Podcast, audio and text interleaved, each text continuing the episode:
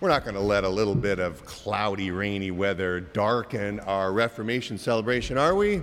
Ah, maybe this was the kind of weather that Luther had when he nailed those 95 Theses to the doors of the church in Wittenberg. We don't know.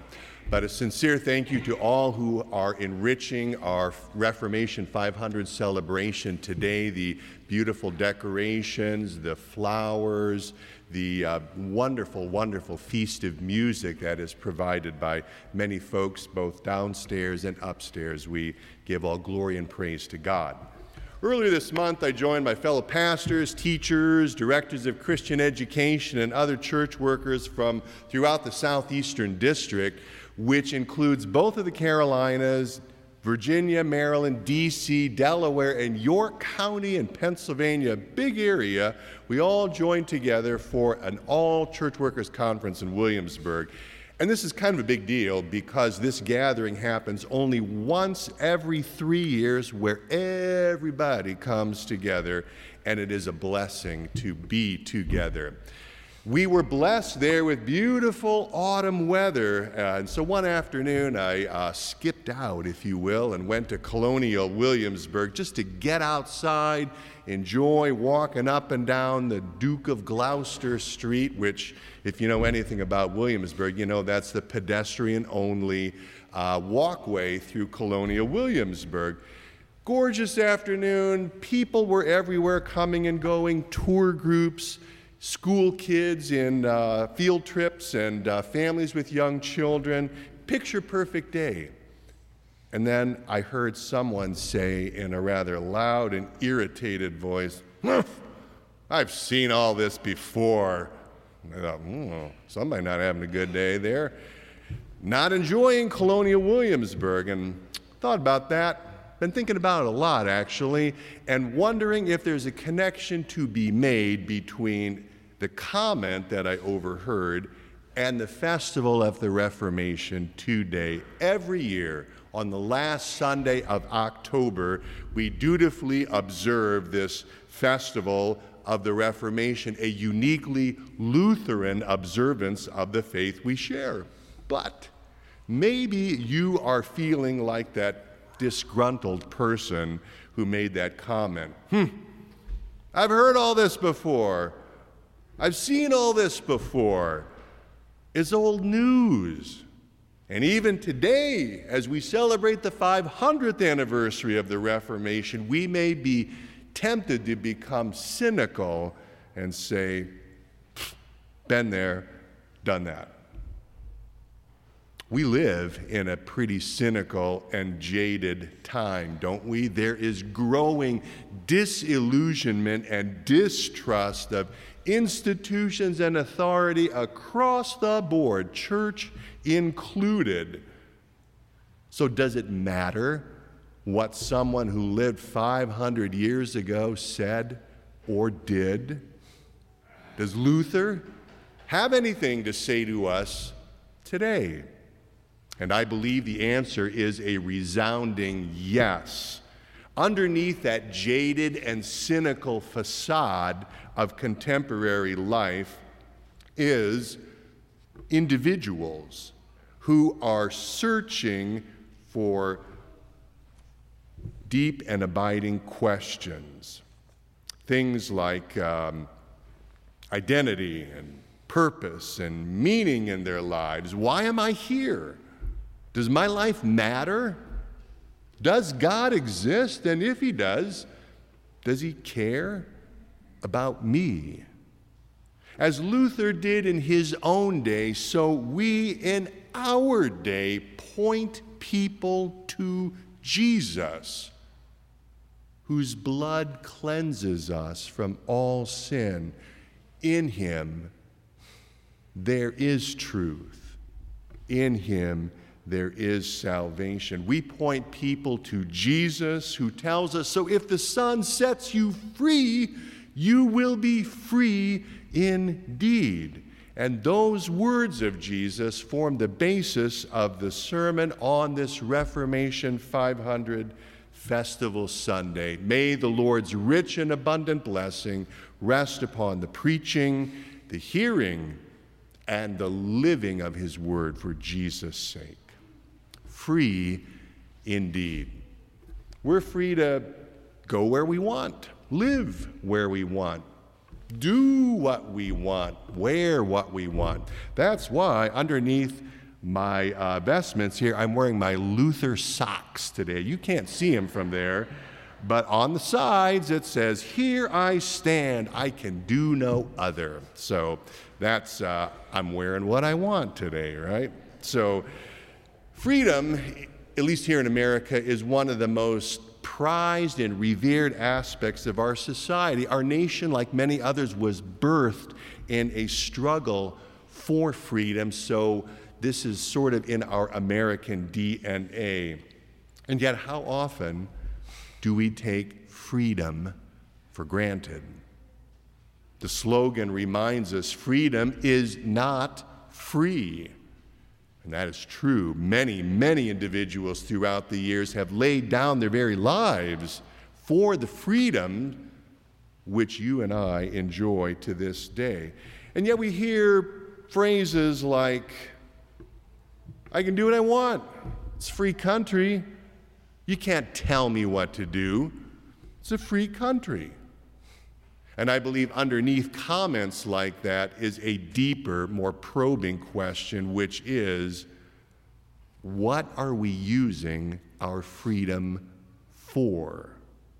Not just as citizens of this country, but as Christians whose freedom from sin, from death, from condemnation has been won for us through the cleansing blood of Jesus Christ.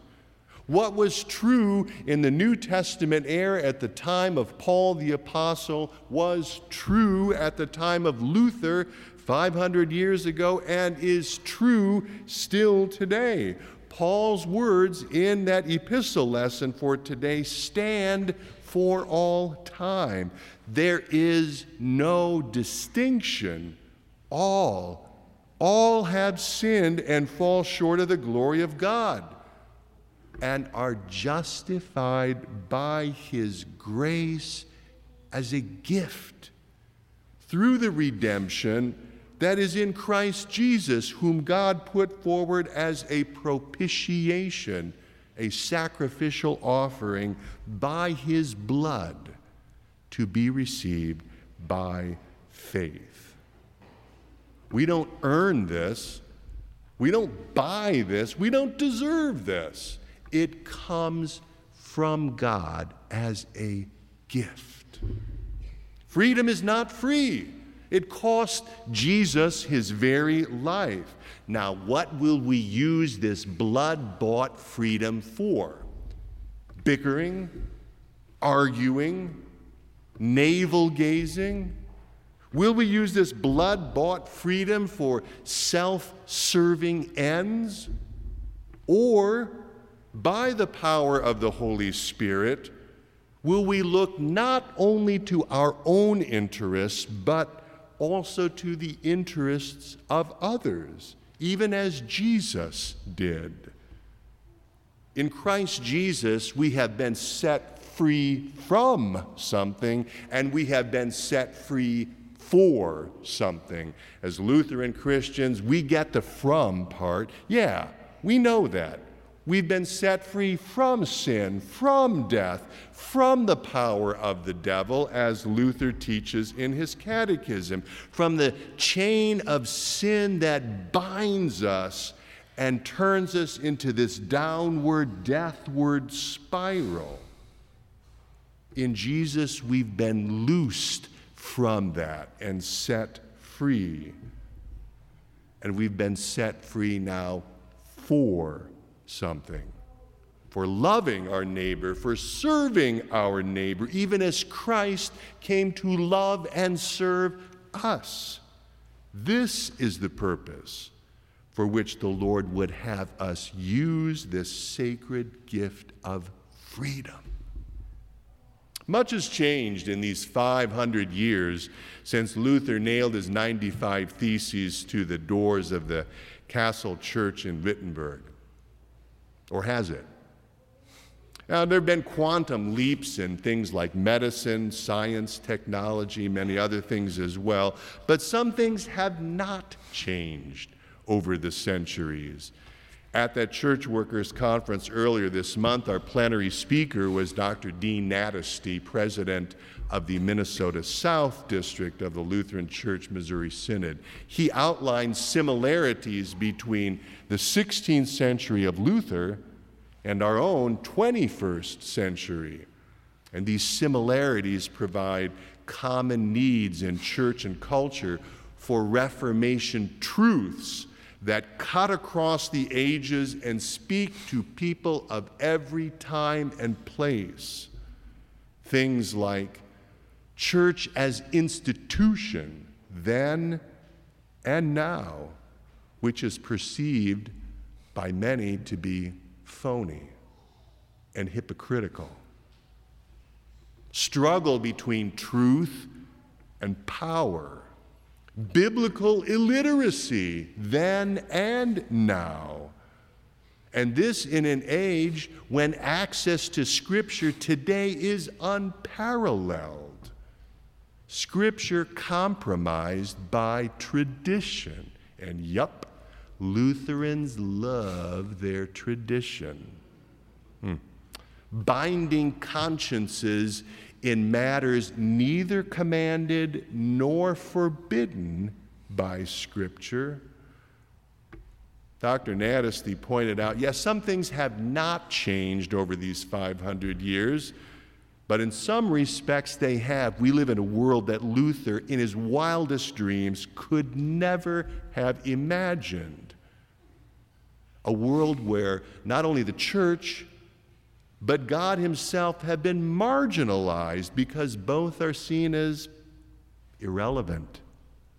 Guilt before God because of sin is unconsidered or even denied religious and moral pluralism, replacing phrases like faith alone, Christ alone, with new phrases like it doesn't matter what you believe as long as you are sincere, and many paths lead to God.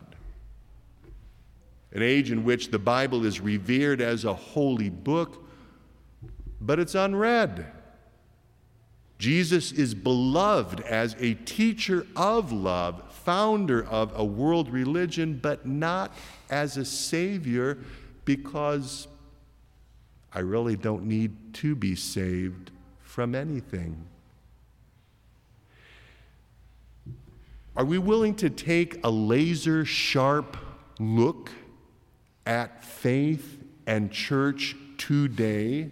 And following Luther's own example, call for, even lead reform today where reform is needed? Or is a concept of reform so locked in concrete that it's limited only to what happened in the 16th century? If any group within worldwide Christianity ought to understand the need for reforming church, it ought to be us, the spiritual sons and daughters of Luther and the Reformation. Free, indeed, means that we do not make an idol of the past we respect that, we honor that, but we are also listening intently to what the Spirit is saying to the churches today.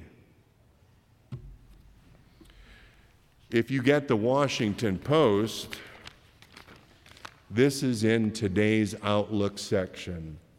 From Revelation to Revolution, essays on Martin Luther. Yeah, I'm kind of a dinosaur. I still like to look at the paper paper, but you can find it online too. Look at it. In this Reformation 500 anniversary year, when millions of people are trekking from all over the world to the little German town of Wittenberg, the epicenter of the 16th century Reformation, the area around Wittenberg has recently made headlines as the most godless place on the planet. According to a 2012 study by social scientists from the University of Chicago, East Germany, where Wittenberg is located, is home to the highest percentage of atheists in the world, with just 8, 8% of its population claiming to believe in God. Churches here are being sold off at such a blistering pace, so many devotees are dying off each year. Christianity is actually expected to become a minority religion in Germany in the next 20 years.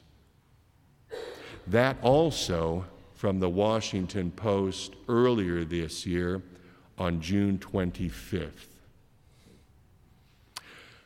Reverend Johannes Block is the head pastor of the Stadtkirche, the town church, where Luther himself regularly preached.